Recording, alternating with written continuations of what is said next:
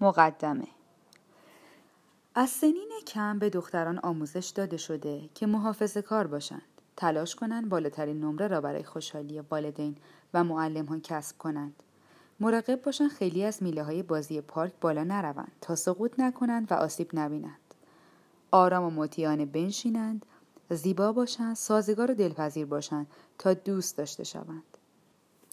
والدین معلمان خوشنیت ما را به سوی فعالیت هایی هدایت می کنند که در آنها موفق هستیم تا خوش بدرخشیم و ما را از فعالیت هایی که استعداد طبیعی خوبی در آنها نداریم دور می کنند تا احساسات و معدل نمراتمان خدشدار نشوند. البته که قصدشان خیر است. هیچ پدر و مادری مایل به دیدن صدمه ناامیدی یا دلسردی دخترش نیست. حفاظ نرمی که اطراف ما پیچیده شده با عشق و مراقبت همراه است. به همین دلیل هیچکس متوجه نمی شود که چقدر این مسئله ما را از ریسک پذیری و دنبال کردن رویاها در بزرگسالی مجزا و دور می کند. از طرف دیگر پسران پیام کاملا متفاوتی دریافت می کنند. به آنها آموزش داده شده که کاوش کنند، خشم بازی کنند، با تاب ارتفاع بگیرند، به بالای میله بارفیکس بروند و در تلاش برای انجام آن زمین بخورند. آنها تشویق میشن که تازه ها را امتحان کنند. اسباب بازی ها و ابزارها را تعمیر و سرهمبندی کنند. و اگر در بازی ضربه خوردن از جا بلند شوند و دوباره وارد زمین شوند. پسران از سنین کم برای ماجراجویی آماده شدند. تحقیقات نشان داده که آنها آزادتر هستند که به تنهایی بازی کنند و تشویق می شوند که فعالیت های فیزیکی جسورانه تری را با هدایت و کمک کمتر از جانب والدین امتحان کنند. زمانی که پسران به نوجوانی رسیدند و با کسی قرار ملاقات می‌گذارند یا به بزرگسالی رسیدند و در حال مذاکره برای اولین افزایش حقوق خود هستند از قبل عادت داده شدند که مدام ریسک پذیر باشند و معمولا از شکست خوردن آشفته نمی شوند. آنها برخلاف دختران بابت ریسک کردن تحسین و تایید دریافت می کنند حتی اگر نتیجه مناسبی نداشته باشد. به عبارت دیگر پسران آموزش دیدند که شجاع باشند در حالی که دختران آموزش دیدند که بیعیب و نقص باشند.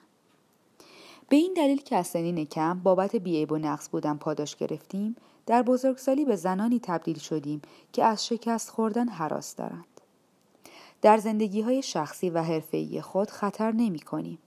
زیرا می ترسیم در صورت خطا کردن قضاوت شویم. خجالت زده و بیاعتبار شویم. وچه عمومیمان افول کند یا اخراج شویم.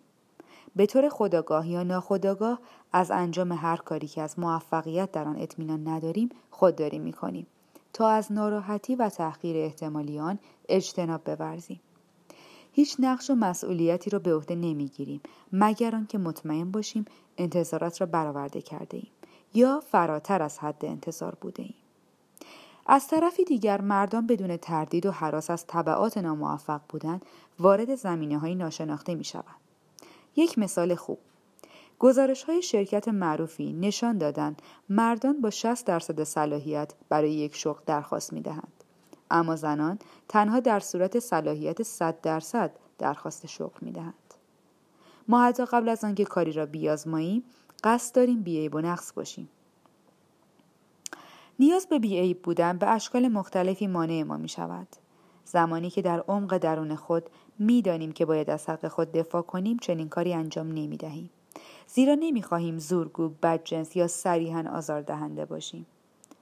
زمانی که عقیده خود را بیان می کنیم در کشمکش و سبک سنگین کردن هستیم که چگونه حرفمان را بیان کنیم و سعی داریم به میزان کافی جسور و بیمهابا باشیم بدون آنکه برتری طلب و خشم به نظر برسیم ما بیش از هر تصمیم هر چند کوچک با وسواس تمام زوایا را تحلیل بررسی و سنجش می کنیم و خدا نکند که دچار خطا شویم.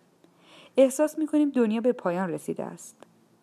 با وجود این زمانی که با ترس از خوب نبودن به اندازه کافی یا پذیرفته نشدن مانع خودمان می‌شویم رویاهای خود را سرکوب و دنیای خود را همراه با فرصتهای خوشبختیمان محدود می کنیم. چند فرصت و پیشنهاد را به دلیل ترس رد کردیم؟ چند ایده بی نظیر یا هدف شخصی را رها کردیم؟ چون فکر می کردیم توانایی انجام درستشان را نداریم. چند مرتبه از موقعیت ریاست با بهانه من برای این کار خوب نیستم تفره رفتیم من عقیده دارم این نظام ذهنی بی عیب باش یا ناکام بمان بخش بزرگی است از دلیل نمایانی کمتر زنان در سمت‌های مدیریت ارشد، هیئت رئیسه، کنگره و تقریبا هر جایی که نگاه کنید. وقتی از نیاز آزاردهنده بیعیب بودن چشم می پوشیم یا می توان گفت وقتی ترس بیعیب نبودن را کنار می گذاریم آزادی، خوشحالی و همه خوبی هایی را که در زندگی می خواهیم پیدا می کنیم. وقت آن رسیده است که قبل از امتحان کردن تسلیم نشویم. زیرا وقتی در مقابل مسئله چالش برانگیز یا ناآسان تسلیم می شویم در حالتی از نارضایتی و سکون گرفتار می شویم که دل سرد کننده است. ما در رابطه های اذیت کننده، در گروه های دوستی ناراحت کننده و در شغل های عذاب دهنده میمانیم. ما اجازه می دهیم افکار خوبمان از ریشه پژمرده شوند و از بین بروند یا بدتر از آن با عذاب موفقیت دیگران را در زمینه ای تماشا می کنیم که می دانیم باید دنبال می کردیم.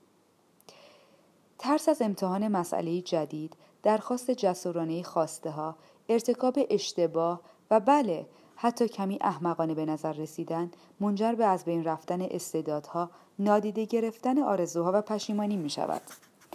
زمانی که سطح انتظار ما از بینقصی خودمان بیش از اندازه بالاست در حقیقت مفهومی به نام موفقیت وجود ندارد زیرا هیچ چیز هرگز کافی نیست.